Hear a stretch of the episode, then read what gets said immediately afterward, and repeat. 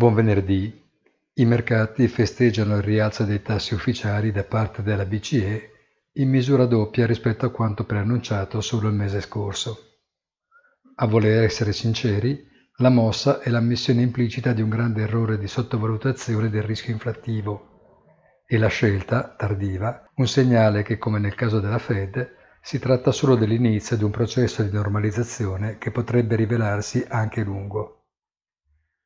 A margine della decisione sui tassi, la BCE ha fatto chiarezza sullo strumento predisposto per contrastare il rischio di frammentazione e che, come già anticipato tempo addietro in questo commento giornaliero, non è altro che un fondo aggiuntivo, apparentemente illimitato, utilizzabile per acquistare titoli di Stato sul mercato secondario di quei Paesi membri che incorressero nella speculazione del mercato.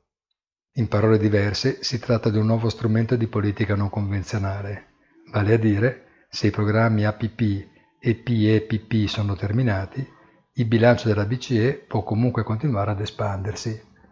Un buon fine settimana e come sempre nel tardo pomeriggio di oggi appuntamento sul sito easy-finance.it con il punto della settimana.